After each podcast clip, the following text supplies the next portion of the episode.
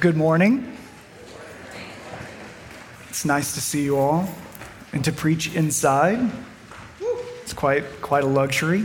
Uh, but it is a privilege and a joy to be with you all this morning. We're going to be continuing our study of Paul's letter to the Romans. We're going to be in chapter 2. Chapter 2, we're going to be looking at verses 1 through 5. So, Romans chapter 2, verses 1 through 5. It is also uh, printed in your worship guide. Romans chapter 2, beginning with uh, verse 1. And let us listen carefully, for this is God's word. Therefore, you have no excuse, O man, every one of you who judges. For in passing judgment on another, you condemn yourselves, because you, the judge, practice the very same things we know that the judgment of God rightly falls on those who practice such things. Do you suppose, O man, you who judge those who practice such things and yet do them yourselves, that you will escape the judgment of God? Or do you presume on the riches of his kindness and forbearance and his patience, not knowing that God's kindness is meant to lead you to repentance? But because of your hard and impenitent heart, you are storing up wrath for yourself on the day of wrath when God's righteous judgment will be revealed. This is the word of the Lord. Let's pray together. O Lord, will you bless the reading of your word and draw near to us by your Spirit? Lead us, Spirit, away from the lies we so easily believe and lead us to your truth. Lead us in the hearing and understanding and responding to your truth today. Because whether we know it or not, each and every one of us in this room, we are desperate for you. So will you meet with us now and speak, Lord, for your servants are listening. We pray these things in the name of the Father, the Son, and the Holy Spirit. Amen. When the Apostle Paul wrote his letter to the Christians in Rome, the Roman church was a mess. It had started out strong. Years before this letter was written, after Pentecost, believing Jews made their way from Jerusalem to Rome and established a new church. In time, Roman Gentiles began, uh, began to follow Jesus too and joined with these believing Jews in the Roman congregation. But not, not long after that, the Roman Emperor Claudius expelled the Jewish families from the city. And that left the Gentile Christians to lead the congregation until slowly the Jewish Christians could return to Rome. But when they returned, the differences between the Gentiles and the Jews were more striking than ever. And these differences began to produce confusion and conflict in the community. Conflicts over what foods they could eat, about Sabbath and worship, about feasts and fasting, about cleanliness laws. There was confusion and conflict. Paul had great expectations for Rome in his missionary dreams and desires, he saw this important city as a gateway for the gospel of Jesus Christ to go further west, particularly to Spain. But how could the church in Rome be an influential base of operations for the Great Commission if there was infighting and re- relational disarray? These conflicts prompted Paul to compose his most systematic theological writing the letter to the Roman church. Paul's response to the problems in Rome demonstrate for us an essential principle, which is this. When there is confusion and conflict, we must go back to the basics of the gospel of Jesus. We return to the fundamentals of faith in Christ. And within the Christian tradition, we do not base our theology, our hope, our trust on mere ideas and opinions. We base our theology, our hope, and our trust on the truth of God. Foundational to our faith is the belief that God has revealed truth about himself. God has disclosed himself through revelation. We believe God can be known because he has made himself known through revelation. And revelation is a central theme in Paul's letter to the Romans. In particular, we see the repeated theme of revelation of God's righteousness. And so, uh, two weeks ago, we looked at Romans chapter 1, including verses 16 and 17. If you want to look with me, it says, For I am not ashamed of the gospel, for it is the power of God for salvation to everyone who believes, to the Jew first and also to the Greek. For in it, meaning the gospel, the righteousness of God is revealed through the gospel of God, that is the news of salvation and redemption through Jesus. By the gospel, the Spirit reveals the righteousness of God. And last week, we looked at Romans chapter 1, including verse 18, which says, For the wrath of God is revealed from heaven against all ungodliness and unrighteousness, who by their unrighteousness suppress the truth. Paul is saying that God has revealed his righteous wrath against unrighteousness. That is, God has revealed his justified anger against all sin. And in our passage today, we read of another revelation of God's righteousness, God's righteous judgment. We see in verse 5 But because of your hard and impenitent heart, you are storing up wrath for yourself on the day of wrath when God's righteous judgment will be revealed. Paul begins this section by engaging in a dialogue with a person. But this person is imagined. Paul imagines a disagreement, which at that time, this was a, a, common rhetorical device. You're presenting an argument, you come up with a person who is opposed to you, and you have a dialogue with them. The imagined person has heard Paul describe the wrath of God against sin, such as envy, murder, strife, gossip, slandering. They have heard of God's wrath and they even agree with it. They affirm God's wrath, but they don't think it has anything to do with them, not personally.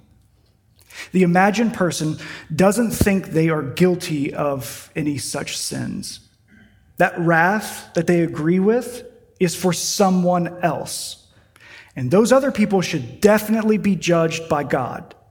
But that's not me.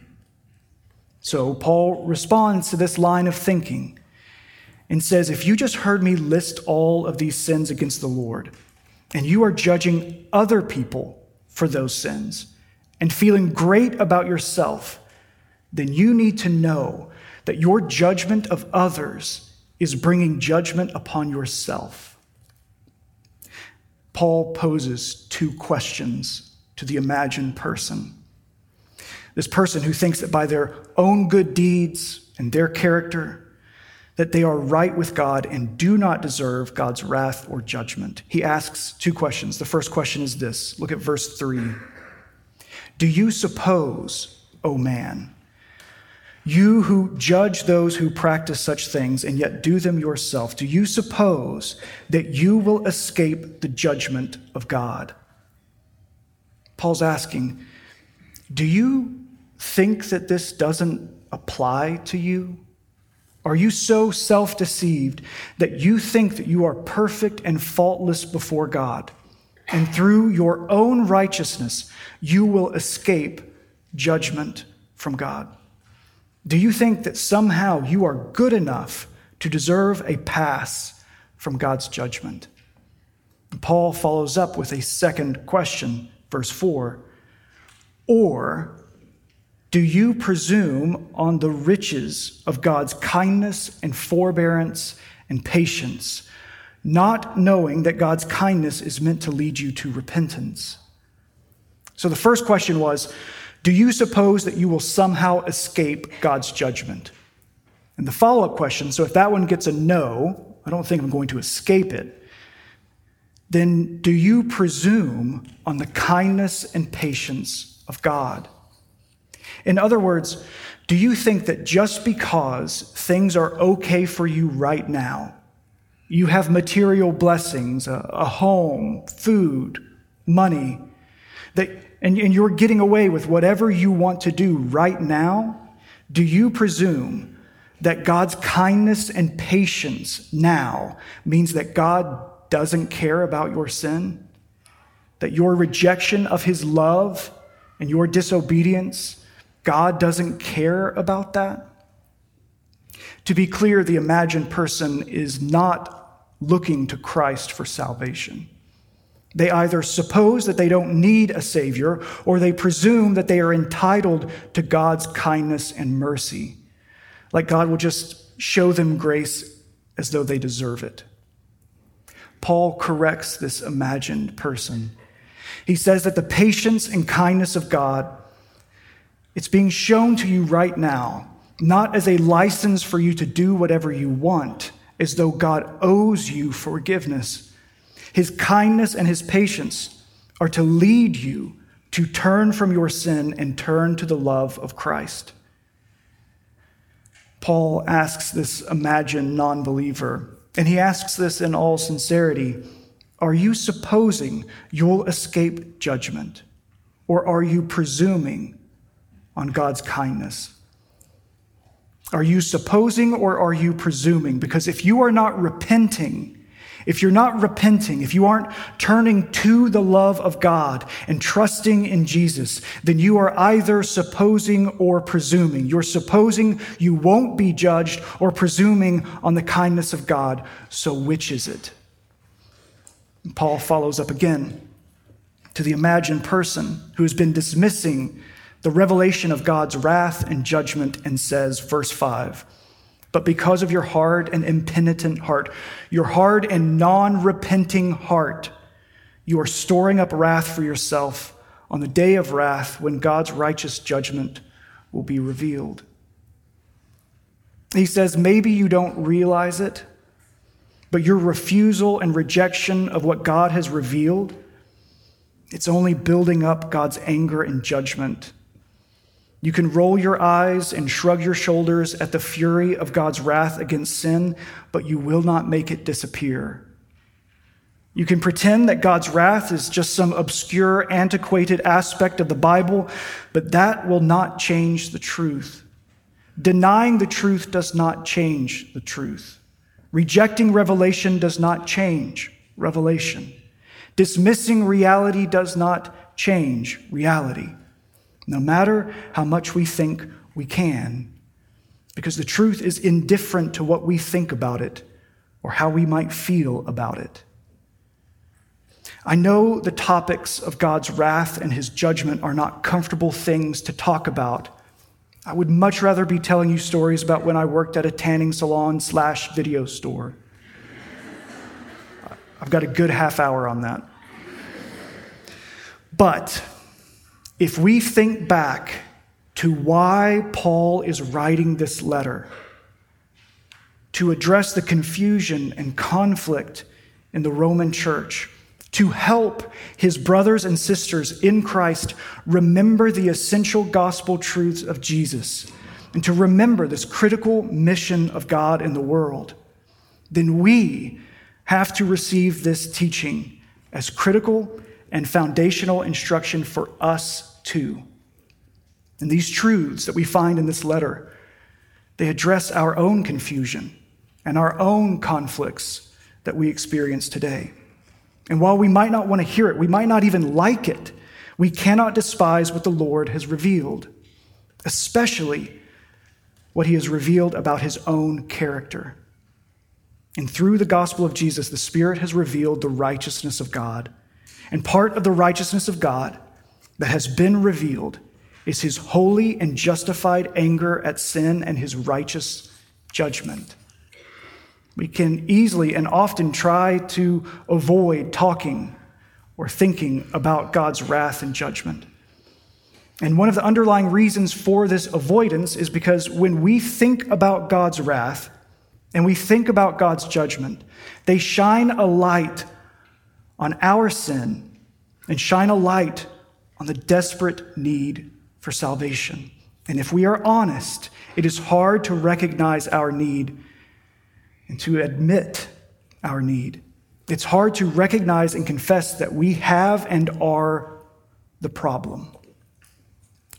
The Hungarian physician Ignaz Semmelweis is credited with the single most important discovery in medical practice, and it cost him his reputation, his sanity, and his life.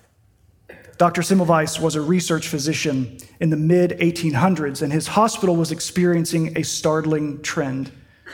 New mothers and infants were dying at an alarming rate. His hospital's reputation became so terrible that women in labor would refuse to even enter the building, choosing instead to birth their babies outside the doors. Semmelweis tried to identify what was causing this rise in mortality in the hospital. In time, he noticed that the mothers and infants who were treated by the physicians had a higher rate of mortality, while the patients treated by midwives had a much greater chance at survival. So he tried to analyze their practices and compare and mirror what the midwives were doing, but it didn't change anything. Semmelweis was so distraught by the rise of deaths that he took some time off of work, a sabbatical, to visit other hospitals and other physicians to try and discern what might be happening. And something surprising happened while he was away. The death rate went down. Semmelweis had to admit that somehow he was causing the illness and death of his patients. He didn't know how. But in time, he finally figured it out. It was like a revelation that came to him. As a research hospital, all the physicians would regularly conduct autopsies to study disease and to instruct new medical students. Physicians administering these autopsies would often be called away to tend to medical emergencies like the birth of a child. Unknowingly, Semmelweis and the other physicians were carrying deadly diseases from the autopsies to these women in labor. And it was Dr. Semmelweis who discovered the simple yet critical need for physicians to wash their hands. He did not know that he was carrying death to these patients. He did not realize that it was his own hands that were spreading this suffering but as soon as his eyes were opened to this truth of what he was doing, he was a man on a mission. He warned, often vehemently, the other physicians of their wrongdoing. But Semmelweis could not convince the other physicians. They would not believe the truth that they were responsible for so many deaths. They would not believe that they were the ones. They were the wrongdoers they would not believe that they were the reason for the sickness and death. So the medical community shunned Semmelweis. He lost his career in medicine, and he lived out his final years in a mental asylum where he died of sepsis, likely uh, as a result of being beaten at the age of 46. The revelation of wrong is hard to receive.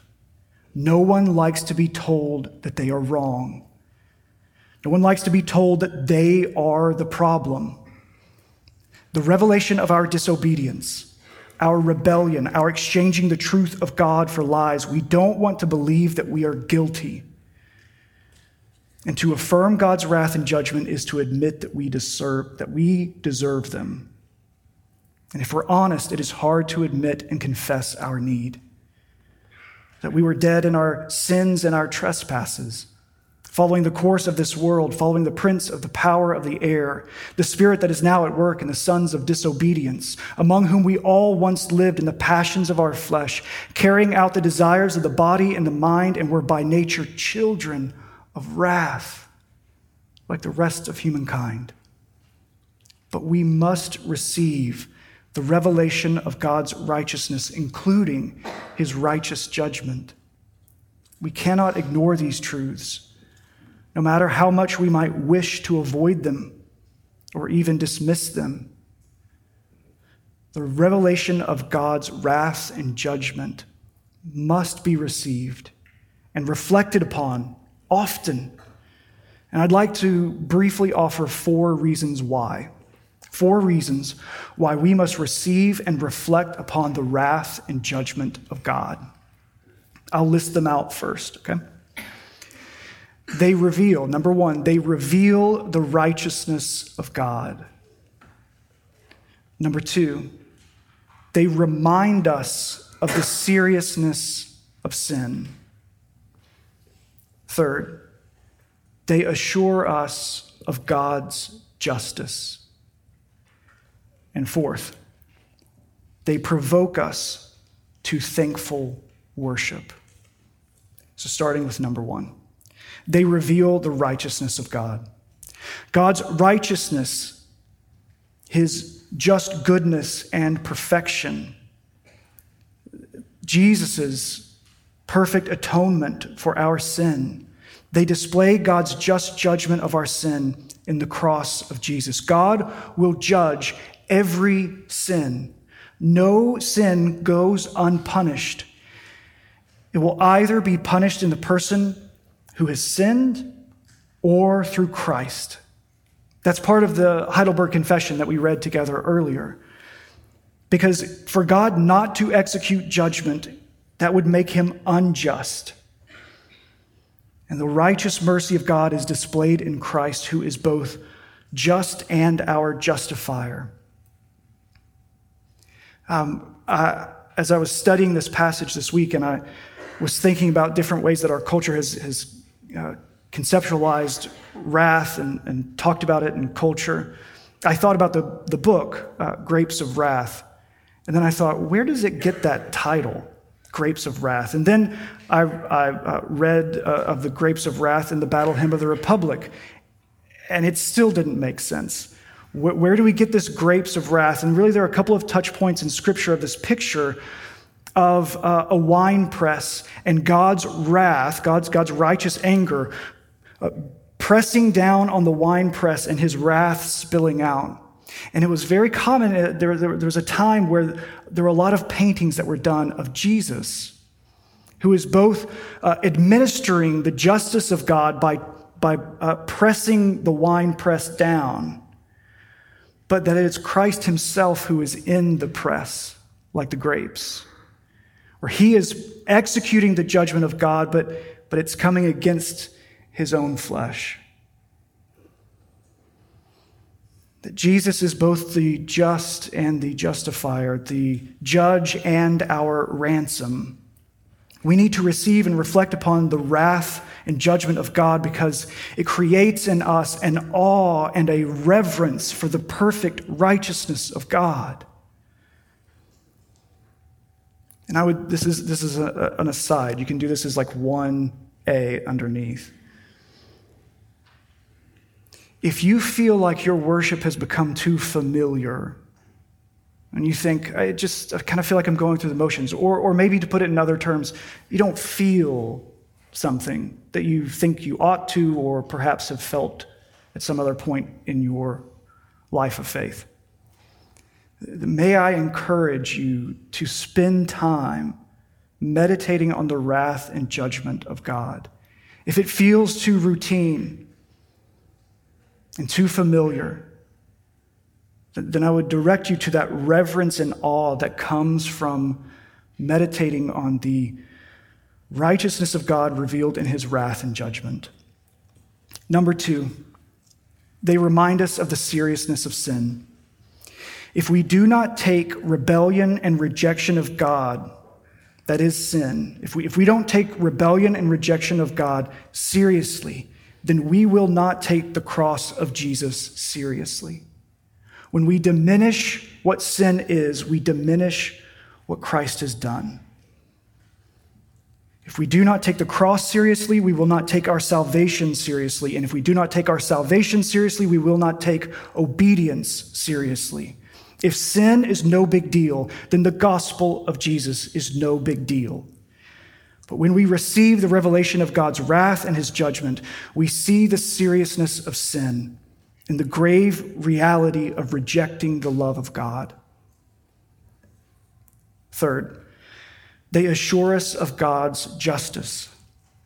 If you have ever longed for justice for yourself, for someone else, for sins of hate and harm, to be rightly punished, for wickedness to be dealt with fully and finally, if you have ever longed for justice, you have longed for the wrath and judgment of God. God's righteous judgment is the only eternal satisfaction of justice. Have you ever heard someone say, Only God can judge me? Yeah, that's not supposed to be reassuring. God's judgment is a promise to everyone who has ever been wronged, which is everyone.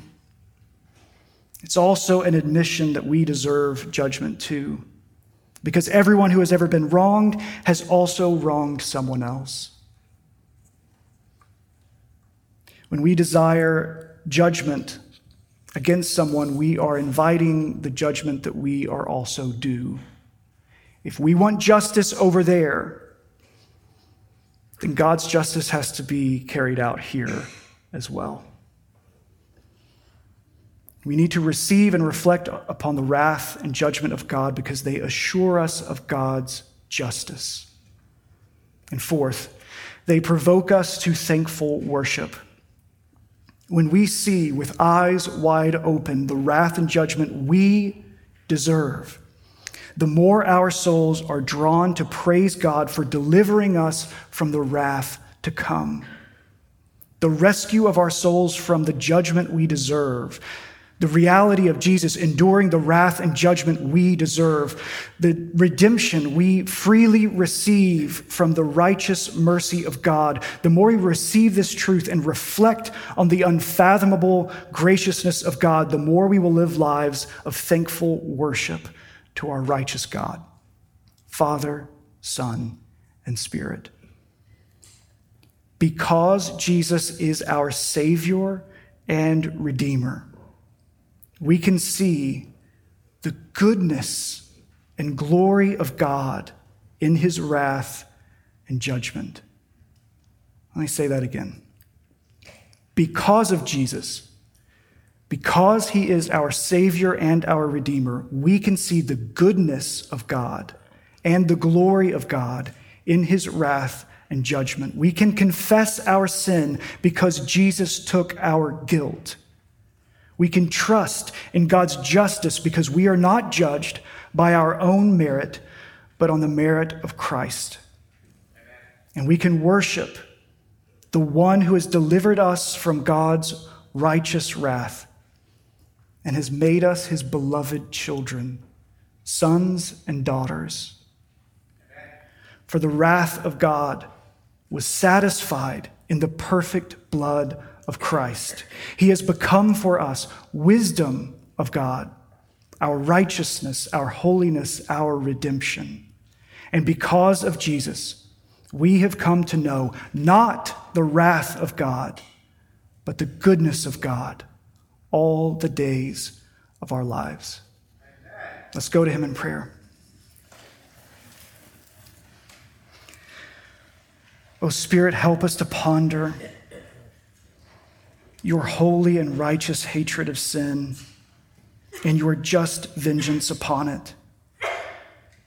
Because the more of this reverence that we have for your righteousness, and the more we, we believe in the misery of sin, and the more we trust in the promise of your justice, then the more our souls will be drawn to praise you, O Lord, for delivering us fully and finally,